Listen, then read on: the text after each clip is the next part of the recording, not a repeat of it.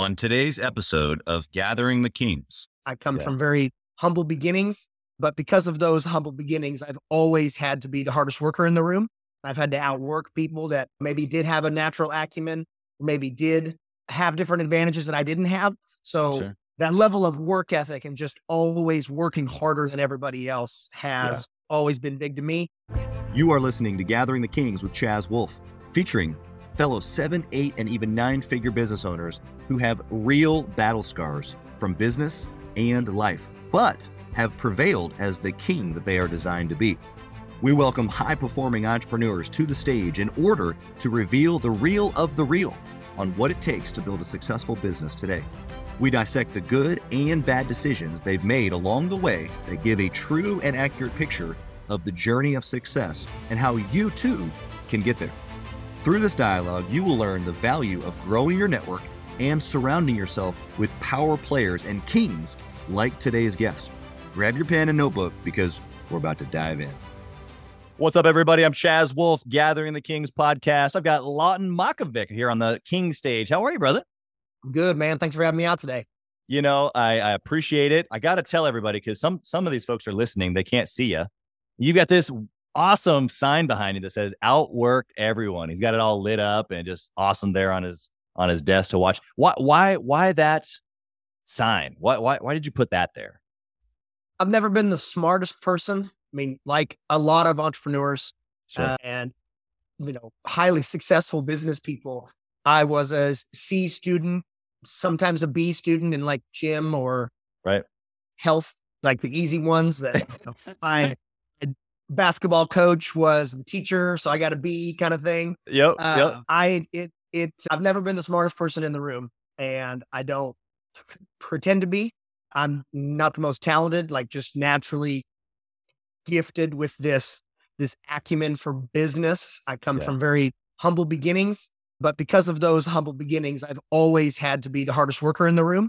I've had to outwork people that, you know, maybe did have a natural acumen, or maybe did, you know, have different advantages that I didn't have. So Sure. that that that level of work ethic and just always always working harder than everybody else has always been big to me so when i got when we moved our offices here i had this big open space behind my desk and i said man i gotta put something there so yeah. that it was an easy fit there's a, there's a local metal fabricator here in wichita that, that has done some other work and signage and stuff and so if they could, you know, do something a little backlit, something cool, and they did it for me, and they knocked it out, and ever, everybody likes it. Yeah, man, I love it. Yeah, I'm gonna have to get. I'm actually coming to Wichita here pretty soon. Take my take one of my franchise teams out uh, to dinner. So I'm gonna have to get that contact from you because I'm looking to have a sign made too. But but then we're gonna have to do lunch or dinner. But dude, I, I appreciate you being here. Tell us what kind of business that you have, and and we'll get the conversation rolling here. Sure. My, I'm in real estate, always in always. Real estate's my thing. Anything and everything, real estate. I've got a brokerage. I have an investment company, wholesale company. I've got rentals, flips, all the above. So 99.9% residential. We've done a few commercial deals that kind of roll our way, but it's mostly residential and small multifamily. Yeah, I love it. Okay, so at this stage, you've got a lot going on. My first question is always the same to each one of my guests. Why are you still doing this thing? Obviously, you've you've you've accumulated enough, especially since you've come from humble beginnings like me. You've accumulated enough to probably just be okay, but you're not okay. Why? Sure. My wife and I, we have this conversation, I don't know, about once a year because it always seems to come up in some form or fashion. Not that it's a not that it's a bad thing or like a rift, but you know, there's always this Yeah. When's it gonna be enough? When is enough enough? Like are That's you right. always gonna be doing this until you're 70? Like I didn't sign up for that. And it it's not it's not a dollar amount. It's not a number of doors. Like I don't see an an end because I don't really have an end goal. Yes, I'm I'm comfortable enough now that barring a, something catastrophic where the world melts, then I wouldn't be fine. But you know, knock on wood, Nobody would in that case. like the business is in a place, uh, rentals. I mean, ev- everything is in a place now where if I wanted to, I don't want to take my foot off the gas, but you know, Yeah. we're we could put it on cruise control, but I have no interest in that. I'm wildly competitive. One of I always go back when I get this question. One of my favorite books I've ever read. I'm actually rereading it for the fifth or sixth time right now. It's called Winning by Mm. Tim Grover. Yes, sir. He talks about when he was working out with MJ, working out with Kobe, working out with all, you know, the top, top, top athletes. It was like, okay, you've got six championships, five championships, all the MVPs, all the accolades. Why? And, you know, they don't have a, a, a, a problem with losing. They don't have a problem with winning. They don't have an, and, you know, like this big end goal that, you know, I got to get to 10 championship rings and 13 MVPs they just have to compete. They've always like they just move on to the next. They just move on to something different. So I'll always be in real estate in some form or fashion till the day that I die. I will always be investing in real estate, lending to other people that were me 20 years ago. I will always be in the real estate space in some form or fashion. I think it's best investment anyone could ever make. Yeah. So I it's it's It sounds like it's in your blood. it is. I mean, I, I'm I'm crazy passionate about it, which I'm I'm very blessed, and I know I am to say that I don't feel like I am working right now. Like Right. some days I feel retired. I'm like, this is my job. Like this is what I Right. do for an income. This is great. This is awesome. I love to do this. So I'm I'm very very very fortunate to be someone that can say that I love love what I do. I wouldn't have built the business if I didn't. Yeah. I, I just so appreciate that perspective. And especially since you you mentioned winning. It's like this, it's this chase. and and Tim does a good job in that book of describing the chase to winning. And the second you lay your foot off the gas, like you said, or look the other way or not pay attention, it just you know, you get hit Gone. yeah, yeah, exactly. So I think especially guys like you and I that, you know, like you said, came from humble beginnings, I think that mm, the reality is always so close to home for us of what it once was, That's right. once used to be, and so that drives us to keep winning. I have since since you brought up winning and and that book, I have this quote that I that I use uh, inside of one of my workbooks, but I I said that confidence is the drug and winning is the dealer, and and so there's this there's this phrase that uh, or this mindset rather that you just you, you need to keep winning like every day you need to win and sometimes it's Right. small sometimes it's big but you've got to you've got to you got to stay focused Sometimes it's even measured in action not taken. a hundred percent yeah the negative as opposed to the Whereas, positive you know, a a 19 year old Lawton that, you know, just wanted to make a bunch of money so he could have a 911 Right. would have made stupid decisions just to chase that next check because I really wanted that car or that suit or that house or something stupid was, you know, very short term and, you know, really right instant gratification and, you know, stupid young money Yeah. stuff. Yeah. Whereas, you know, now I celebrate little victories in my head of like, you're growing up. Good job, dude. Job. it's so big. I want to know. Like, I mean, we're eh, we're we're a little off the flow here, but I love this stuff. Tell what what's an example of that right there? Because the listener right now, remember, they're six figures. They haven't hit the seven figure mark yet. They are winning to a degree, Yeah, Absolutely. right? But but maybe they're there's it's so far underneath all of the frustration and the so many hats and all the things that they're doing that they can't really see the wins. What is an example for you that you're talking about? Well, I can tell you, I mean, and tell you and tell your audience, and Chaz, I'm sure you'll agree, as every other every other person that I've talked to about this in any sort of length has been like, oh yeah, I remember that. The first comma was way harder than the second. Sure. Getting from zero to a hundred thousand was way harder than getting from a hundred thousand to a million. Yeah. At least for, for me, that that struggle, that grind, that wearing every single every day, and just I mean, one little mistake, one deal doesn't close, and it's catastrophic, Yep. absolutely catastrophic.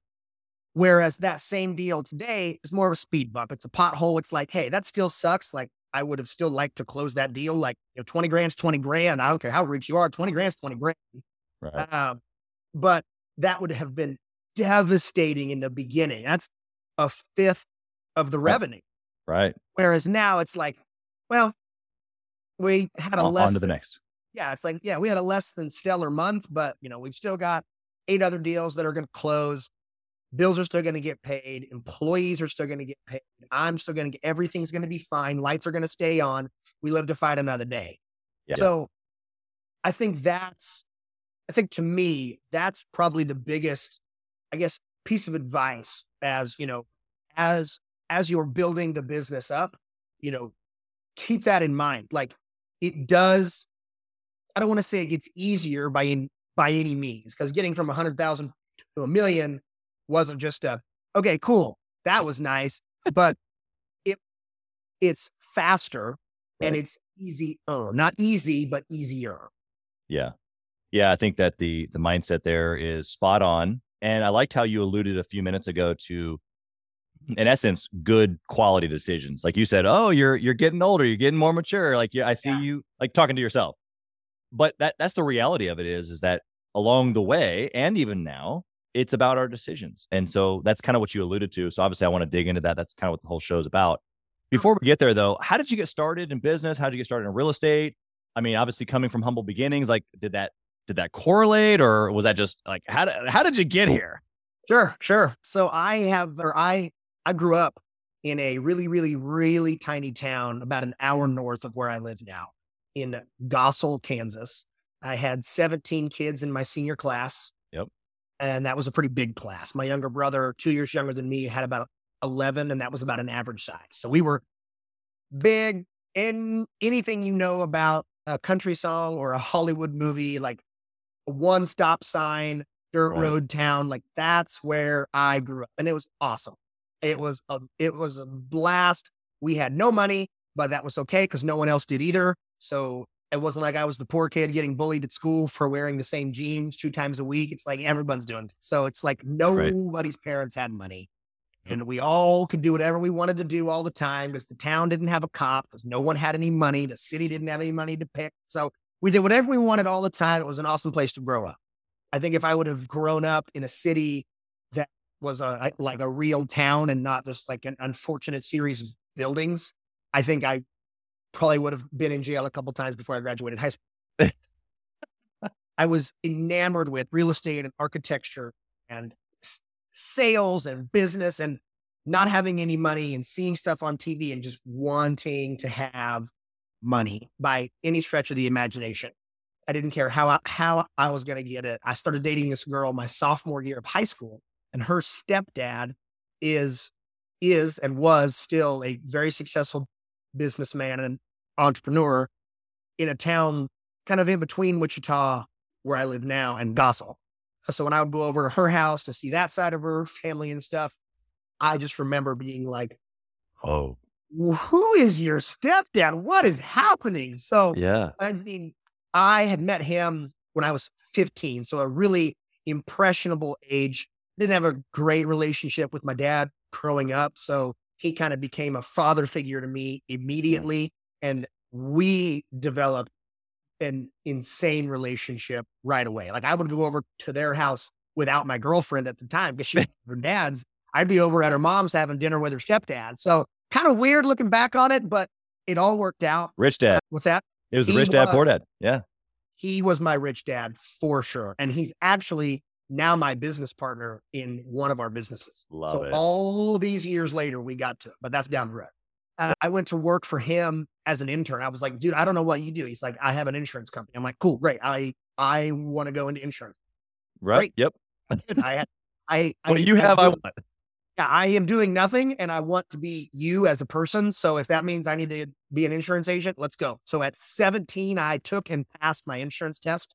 Love it. And then they didn't issue my license because they couldn't because I wasn't 18. Because so were 18. on my 18th birthday, I was officially licensed. That was my birthday present. There you Uh, go. and I got into that and I worked for him and he showed me the ropes, how to tie a tie, shake a hand, run a meeting, talk to people, do sales, do business, all of that. And he, if it wasn't for him, I would have definitely taken the more traditional path of a small town kid. I would have gone to a JUCO, majored in beer and girls, and then came home and worked on a farm or went to work as a diesel mechanic or something that has no bearing on my life now. But because of him, I took the leap into sales and business. And the day after I graduated high school, I graduated high school on a Saturday. and moved out that next Monday, moved to Wichita, didn't know anybody. I knew I wanted to go into real estate. Insurance wasn't my bag. I wasn't passionate about it. Jason helped me see that, but he gave me the tools and laid the foundation for me to take that risk and say, I can Oh. sell. I can do this. I'm going to go be a real estate agent. That's what I Yeah. want to do. I love it. Okay, so not only finding a rich dad and and him giving you some perspective and showing you the ropes, it sounds like he he then was so open handed with just the relationship and with you that it wasn't like insurance cram cram cram cram No. cram. It was It was success sales. principles. business mindset. Here's a hundred books you need. Like he just, he said, you need to be a sponge and soak up everything I tell you. And he let me go on appointments with his high net worth clients that he was doing investment strategy with. And I watched him talk and, you know, took mental notes and sometimes physical notes and circled, like, say this to people. Uh huh. But I mean, yeah, he he he laid the foundation for my understanding of business and what it could do, and there's no ceiling. And man, you have what it takes. Like I can see it. I see myself in you. Like gave me that confidence at 16 to make the decision. Like I never took an ACT. I never even went on a college visit. Like I I Why? all all my friends were like, "Are you not?" I'm like, "Nope." They're like, "Really?" I'm like, "I got this dude over here that's already rich. Told me that he that I remind him of him. I don't need to go to college. That's Right. my college. That's my tuition." Yeah. And uh, yeah, I mean, I I I paid dues there, worked for nothing, you know, filing and you know all the intern Things. chief executive bitch of the office. That was me. Yeah, yeah. I I just so appreciate the story, just the vulnerability of where you started. But I think every entrepreneur can relate to that, whether they went and did the intern thing or not, or whether they took advantage of the rich dad or not, or whether they even had the rich dad or not. Right. I think that we can all relate to that story of knowing that there's something more, that there's got to be a different way, and that's why that's why we are where we are. And so, I want to I want to kind of use that as a segue into okay, so you've you've decided to go into real estate. You're you started off as an agent. You're selling homes, but to past the first hundred thousand, past that that first comma, like you said, but not to the second comma, not to the million. Somewhere in there, I want to know a good decision that you made that looking back on it is like, okay, wow, if I could repeat this 10 times over, this is what I would tell the people listening. I started flipping houses. That was my being a real estate agent to me in the beginning meant like I'm going to be Josh Altman or Ryan Serhant on Million Dollar Listing. Right. And I'm going to wear the suits and I'm going to sell houses and I'm going to have cool cars and I'm going to make a ton of money and I'm going to build this team. And that's kind of how it went. I did wear all the suits and I, I mean, I was 18 getting, I was fresh into it. I looked even younger than I did now. If I wasn't wearing a suit, I looked 12. So, how am I going to get people to trust me to help them with what more than likely is the largest thing they're ever going to purchase, their biggest Yeah. asset, yada, yada, yada, all the things. 100%. I'm dressed to impress. No one in our market wears suits. Everybody wears baggy khakis and polos. It's a bunch of old white dudes.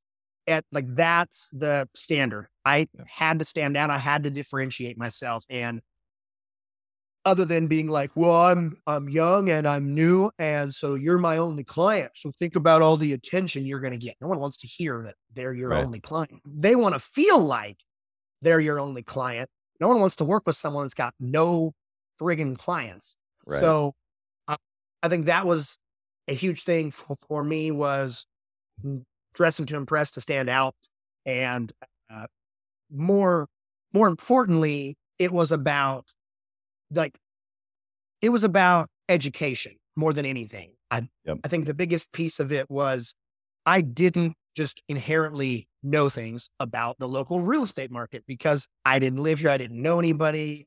I didn't know like, oh yeah, that's a good school or oh yeah, I knew someone that went there.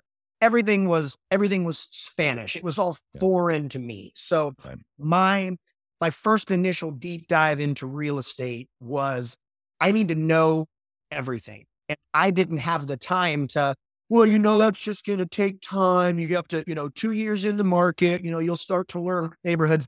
I ain't got the kind of time. I got bills to pay today. I have no job. I have no call. I have no backup plan. I'm going to make it in real estate. So I scrolled through the MLS like people scroll through Facebook. I learned the neighborhoods and I learned the builders and I learned prices per square foot and I learned school Right. districts and I learned HOA. I learned anything and everything that I I had a question about. It was just self education, and I took a bunch of as many as I could that would uh, agree with me. I would I would just sit down and chat with other agents in the office that I was with that I knew were doing higher volume and I would hold their open houses for free. I'd be like, you need to go sit at your pool or go to the Chiefs game on Sunday. You don't need to be sitting this $200,000 house. I do. I'm not going anywhere. I'll hold my buyers, yada, yada, yada. So Right. the education thing, I think for me was the biggest advantage that I had because I could walk into it and I could be showing you a house or getting ready to list your house. And you could ask me anything and I would know. I Right. never, ever wanted to be in the spot where I could be like, sorry, I knew. Like, that's not an excuse. Yeah, yeah. The information's out there. There's YouTube, there's Google, there's the MLA. I've got access to all of it, and everybody does. Right. Educate. All the information is out there for anyone to use. It's just, do you want to eat like, do you do you want it bad enough that you're going to study neighborhood average price per square foot and Right. is this development open builder or closed builder? Like no no one else that I knew at 19 was doing that on a Saturday Right. night. Yeah. But hundred percent. I knew that that that that was the only way that I could shorten that curve, that learning curve inside of that first two to three years. Like I don't got that kind of time, dude. I'm not going to go be a part-time bartender. I can't. I'm 19. Yep. I'm I'm ramping this up. I'm shortening the curve and I'm getting after it. And that served me well.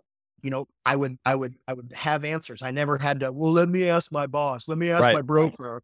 It was I had the answer. I had the answer. exactly. Or at least the answer to say, you know, let me let me figure it out. I I knew how to get it. Exactly. Well, so I, I've heard you say I've heard you say a few things. I want to outline them for the for the listener. Number one, you said that you had to differentiate differentiate yourself, and for you being Boom. 19, it was like a forced differentiation because you were 19. No one was going to take you serious. So for you, it was wearing the suit and tie. Now, for the guy that's listening right now, who's an electrician, or the guy who is on Zoom and he's you know working with marketing clients or whatever, maybe it's not a suit and tie, but the Mhm. idea of differentiating yourself, especially if you're younger or if you're newer into business, you've got to do that. You've got to differentiate yourself no matter what.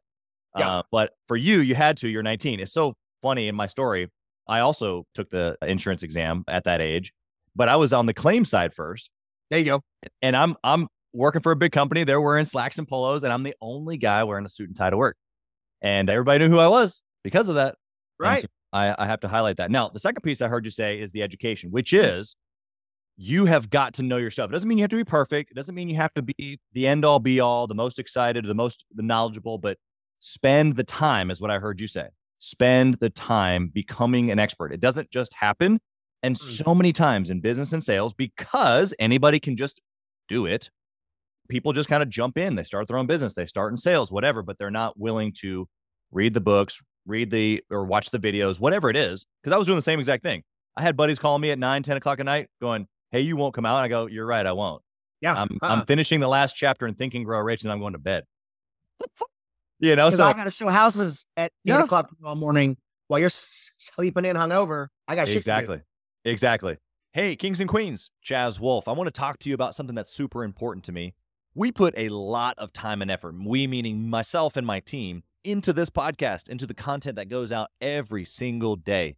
And if you have been getting any sort of value or insight from this, we want it to be able to reach other business owners too. So we would love if you would like, comment, share, leave a review, post, share again, all of the things on social media, on all the different platforms or even on the podcast mediums of Apple and Spotify. We would love to be able to get our content into more hands, more entrepreneurs so they can grow their business as quick as possible. Together, we are building a community of like minded entrepreneurs who are committed to growing their businesses to new heights. So let's do this. Let's help each other. Let's help each other grow.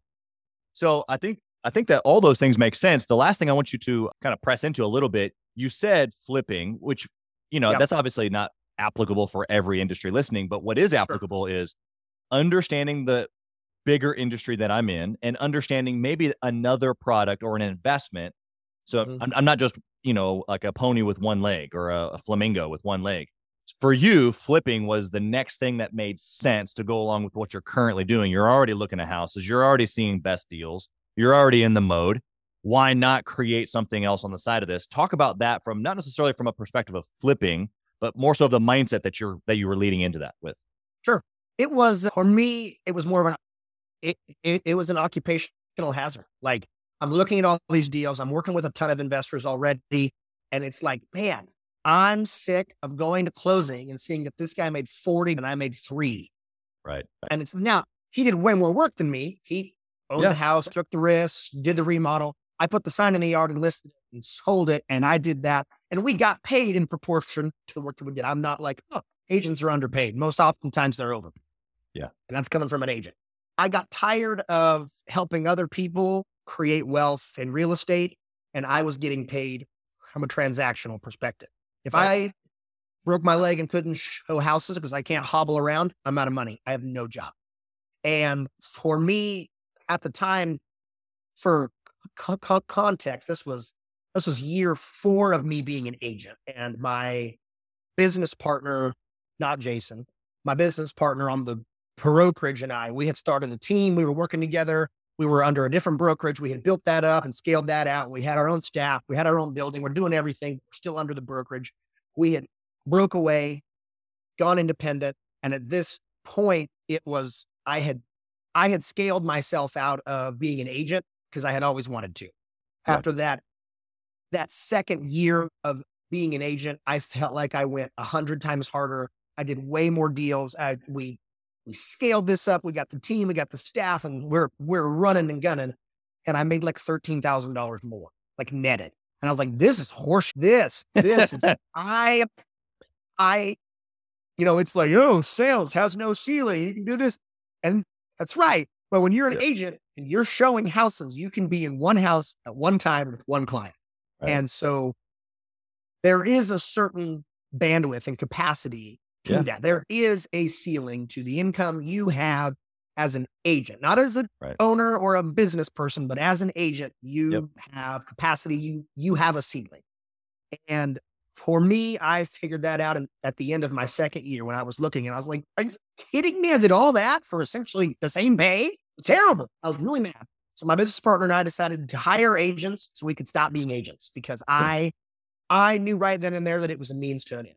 Yeah. I'm gonna continue to do this, continue to crush it, continue to make a bunch of money so that I can take that money and invest in real estate so that I don't have to show houses when I'm 70 or when I'm 25, when I'm Right. 30, whenever it is, as fast as I can track this out and say no more open houses, no more showing, no more anything except for, I mean, if a, a past client called me Sure. today and said, I'd like to sell this and buy a $2 million, I'm showing that. house. I'm there. I'm on it. I'm all over it. So we scaled that up, built the brokerage. I scaled myself out of needing to be in the day to day and needing to be in the production so that I could go invest, so that I could flip houses, start buying rentals, start building that piece.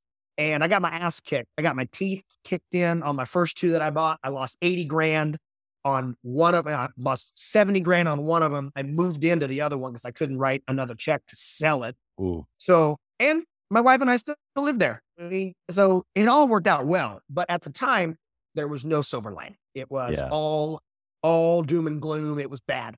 But any sane person would have said, all right, flipping houses, probably not for me. That Not was that. my entire savings account. And now I am broke. So for the Yeah. next year as an agent, or, or the next year, I have to go back to being an agent and flipping houses so that I can pay mortgage and Right. eat. Basic living Yeah. necessity. So for me, it was, it was okay. How do we, how do we make that money back? We keep flipping houses. We take these lessons we've learned and this ass kicking that we just took, and we say, okay, we're going to continue to flip houses. We're going to, we got, we got all these mistakes out of the way on the first one. This could not have gone any worse. Contractor ran away with money. Oh yeah. City issue permit. I mean, everything that could have gone wrong. That house, Murphy's Law, everything that could have possibly gone wrong 806 Cedarbrook in Derby, Kansas. wrong. I'm telling you, it was awful. Couldn't have been any worse. But it was okay. We, I, I can't just take this L and move on. It's like I'm, Right. I'm too stubborn and competitive for that. Yeah. So yeah. we're going to get back after it. We're going to build this up. And I think there's something here. And I, I just come from the brokerage and we had just built all the systems and the SOPs and the operations and the checklists and everything. So immediately from the jump, I took that approach to it. Yep. It was, okay, this isn't just a, oh, let's figure it out, and go pick out some tile and pay and we'll not everything was systematized from day one. Now it's evolved and it's gotten a lot better, but we Sure. had some kind of system. We had some kind of checklist and system operation. Even in the beginning, when there was no employees, it was just me. There was there was a rhyme and a reason to everything from the jump. And I think Yeah. that that that allowed us to see some success early. Yeah. So, I mean, bro, you just, mm, it's just flowing out of you like gold. I appreciate that. But the vulnerability of, okay, so you were doing well as an agent, but you realized it was limited because of the, you know, where you could be. I think Mhm. every business owner eventually understands that, that if they're going to be the guy or be in the business, there's only so many jobs or clients or whoever you can get on or get completed. So you've got to be able to remove yourself by building a team. And that's, that's what you did. But at the same time, you're investing in this other thing that didn't go so well. Like you said, probably get your, you know, hiney kicked in so much that you just probably walked the other day, uh, walk the other way. But instead, you actually pressed into it, but specifically with SOP. So that's what I want to just kind of repeat that. I- Not that I want to repeat the story, but the the reason you pressed in is because you knew that it was going to work. You just had to do it in a proper way. And for Right. you, what that looked like was okay. Systems and process is a fancy word for a, a, a checklist, right? Like Right. create a list that you can repeatedly do over and over that you can actually show someone else to do, and then you can manage from the list as opposed to having to physically be there or physically doing it yourself. Right. Now I want to know what was the mistake. Now you kind of already alluded to a little bit the the losing of the money in the first deal, but in general, in building these businesses, what's that one bad mistake that you've made that that you would stay away from, but specifically that you would share here today, so and that the other people listening would be able to write it down as well. I mean that the the biggest mistake from a dollar perspective was hiring that first contractor that I did. I mean, he walked away with every dollar that I had, and I like looking back, I can't even say like, ah, I had a bad feeling. It was in my gut. We were homies first. Like He was a- Wow. Friend of mine. We ran around in the same circles, and no one was like, "Hey, man, you you shouldn't do it." Like this was out of the blue. I would later find out that I wasn't the first victim, but no one in our friend group was in the real estate space. So sure. I think the I think the biggest mistake there was not vetting and asking other people. And you know, if I had to I had to label it, it was ego. Like I didn't want to go to people and be like, "Hey, can you help me figure out who this guy is? Like, is he any good?" I was like, "Nah, I'm a grown man. I'm making this money as an agent. I'm a big baller. I can make decisions. I'm good at this." Right. And you know, had I had I asked two of our vendors, you know, the people that we get our flooring from, he had a hundred and two thousand dollar outstanding collections account that he hadn't paid in six years. So had I just been like, "Hey, flooring guy that I know really well, what do you know about this guy?" He would have said, "Ah, no, absolutely not. Run." But I didn't. I didn't reach out. I didn't ask. I didn't vet. I just said, "He's my friend. What could go wrong? He's got a, Yeah. you know, he's got a nice little construction company. Seems to be doing well. What could go wrong? Everything." So, uh, So the, vetting process that you that you learned there, would you is I mean the SOPs, if you will, the the systems and process that you learned out of that, has that translated into hiring, into other vendors? Like, is that vetting process now something that's kind of like just in the blood now? Yeah, so it, we're we're we're fortunate now. Everything, or the the two project leads that we have, the two separate crews that we have that run our jobs in Wichita, you know, each of them have a main point of contact that I deal with consistently, and we've been working with one of them for four years now. It's back. Eh, he was the first one after the last guy. Oh, he was the Wow. second one after the guy. Okay, so you found him pretty early on. Yeah. So I didn't really have a vetting process back then. It was just more of I don't do labor deposits. Like I don't do, hey, you know, we need 30% up front to get started. No, you don't. I will buy the material that you need. I'm not giving you money to go buy material. I will go and purchase it and have it delivered and you guys can start. And it worked with that guy. And we've just been running and gunning. And it's been super transparent. Sometimes we go over budget, and that is what it is. It's the remodel game. It, I mean, right. happens. Long walk for short drink water, I guess is what I'm getting at here. There, we don't really have a vetting, a standardized, written down vetting process for sure. our contractors simply out of the the lack of necessity. We do certain things, you know, we're we're huge on culture, you know, from top to bottom. Every company is, yeah, yeah. We've got it written down, we've got it ratified. Like this is what we're about. Yeah. People that don't do that, they're like, we're we're big on culture. It's like you just hire people that you like. You hire people that are like you, and that's not always the best thing.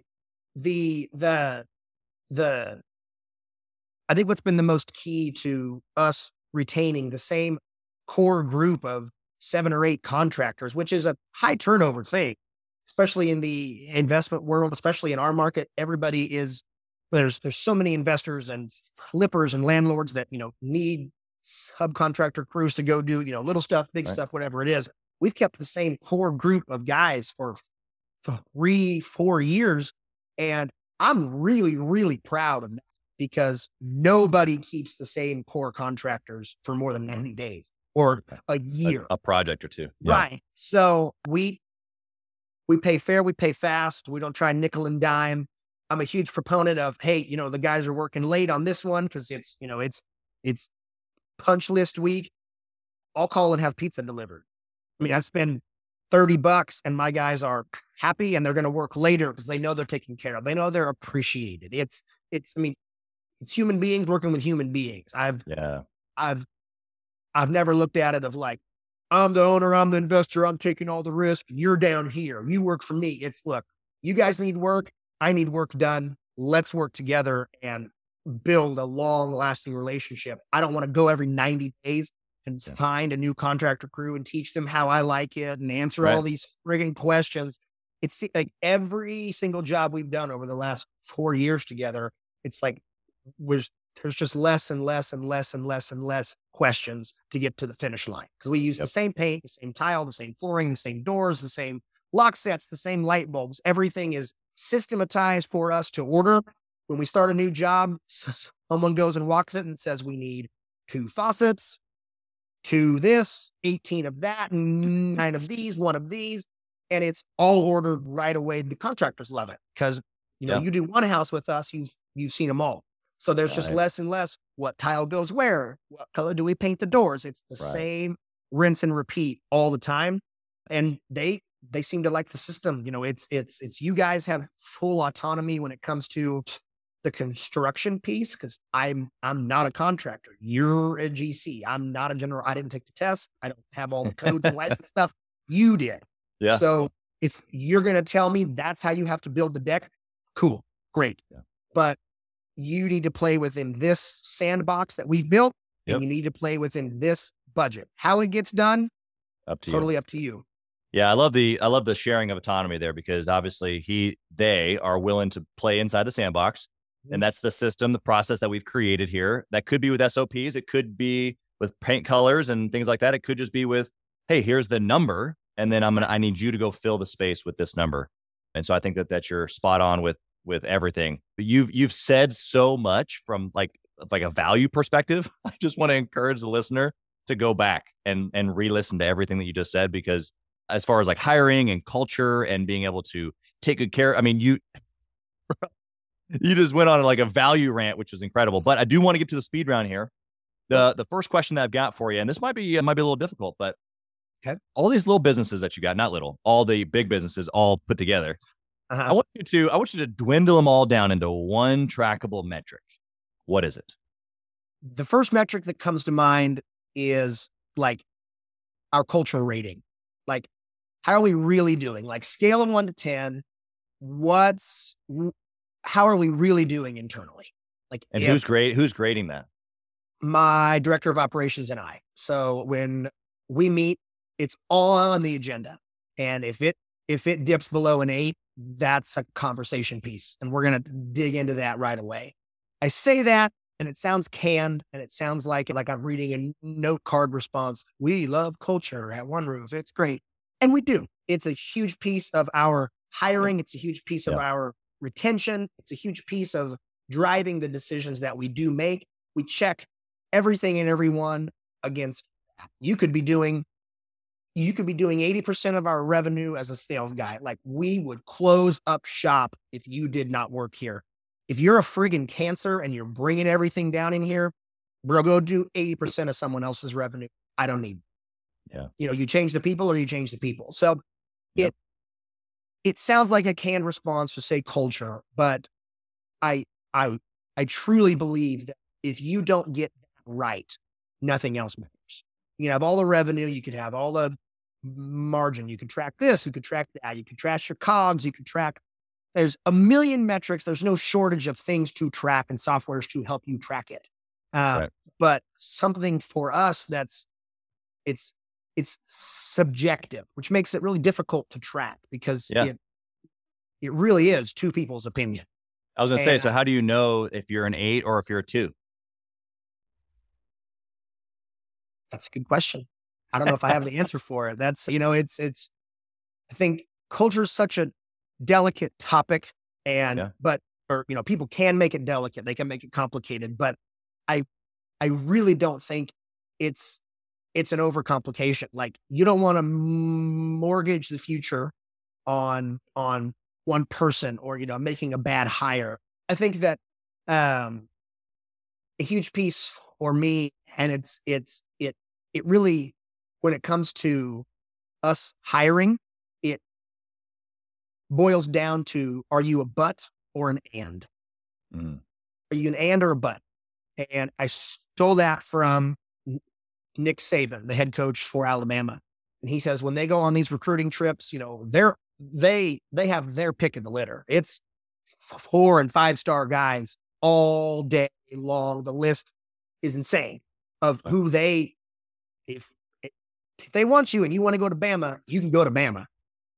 But everything that they boil it down to is we want to hire ands. We don't or we we want to recruit, hire, you know, whatever Sure. ands on the team, A N D, not buts, B U T.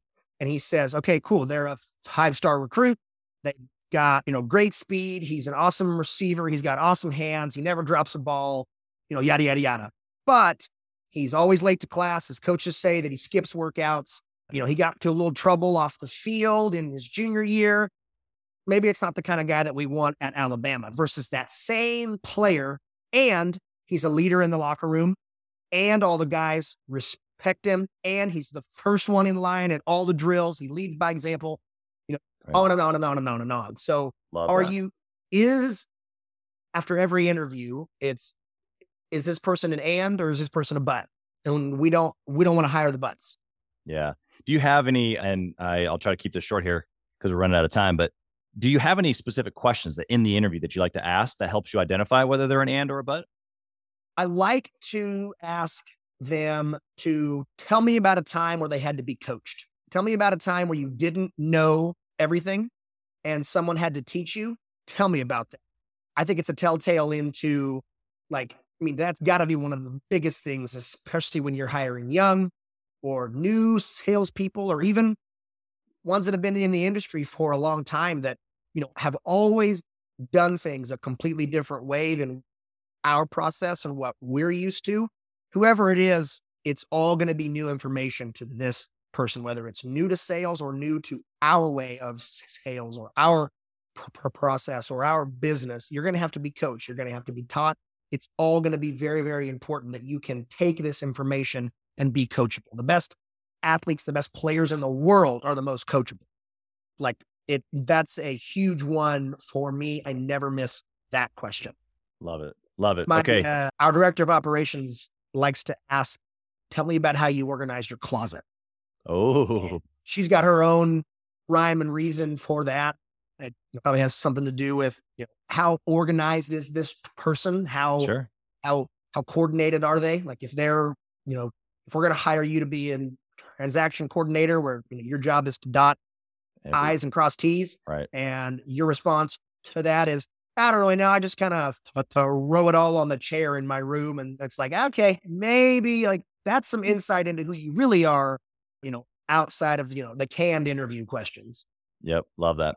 What book would you recommend that a six figure business owner read who's trying to scale past himself or herself?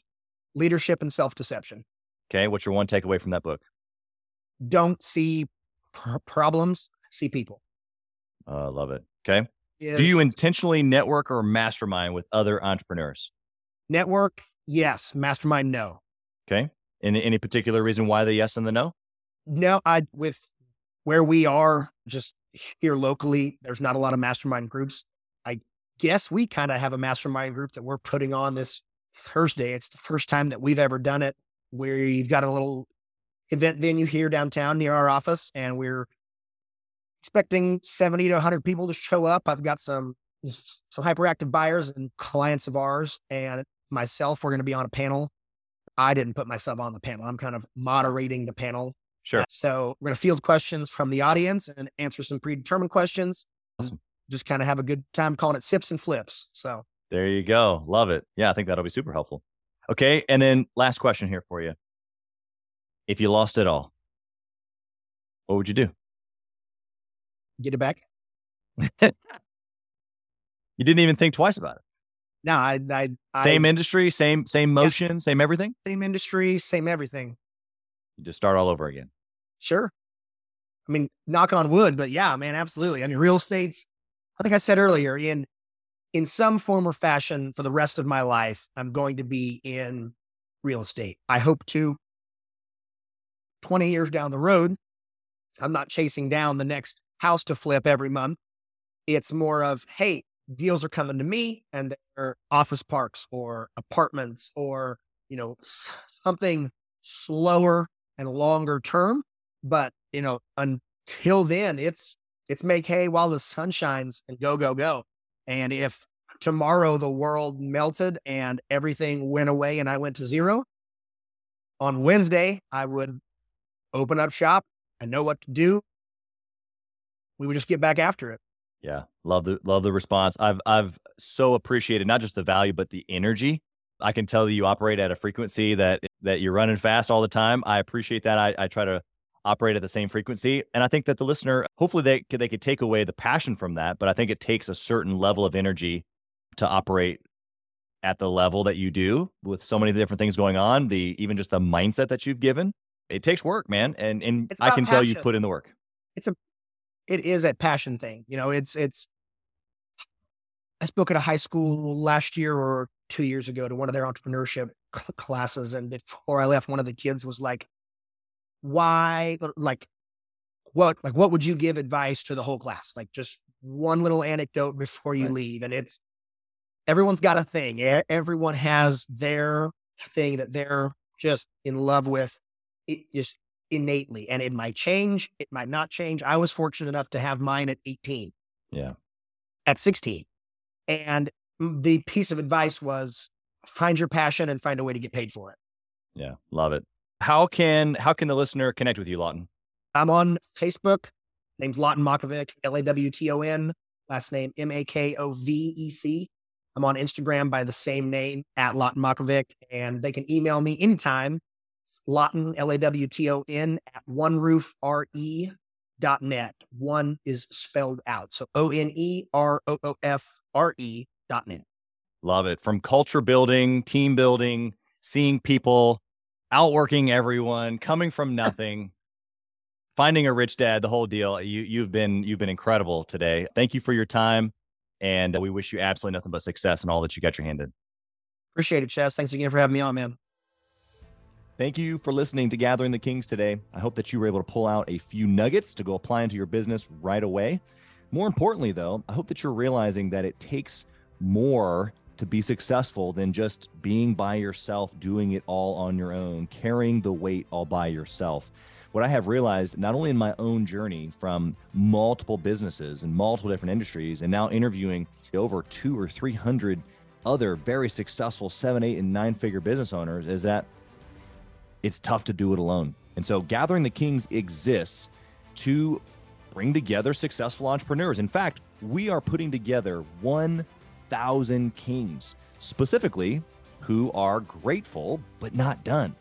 We're intentionally assembling kings who fight tooth and nail for their business, family, and communities. And here's what we believe that in the pursuit of excellence in those areas, that it ignites within us the responsibility to govern power and forge a lasting legacy. So if that relates and, and resonates with you, and you know that you need people around you, sharp, qualified, other very successful business owners, I want you to go to gatheringthekings.com. I want you to take a look at what we're doing and see if it makes sense for you to be part of our pursuit to 1,000 kings. Talk soon.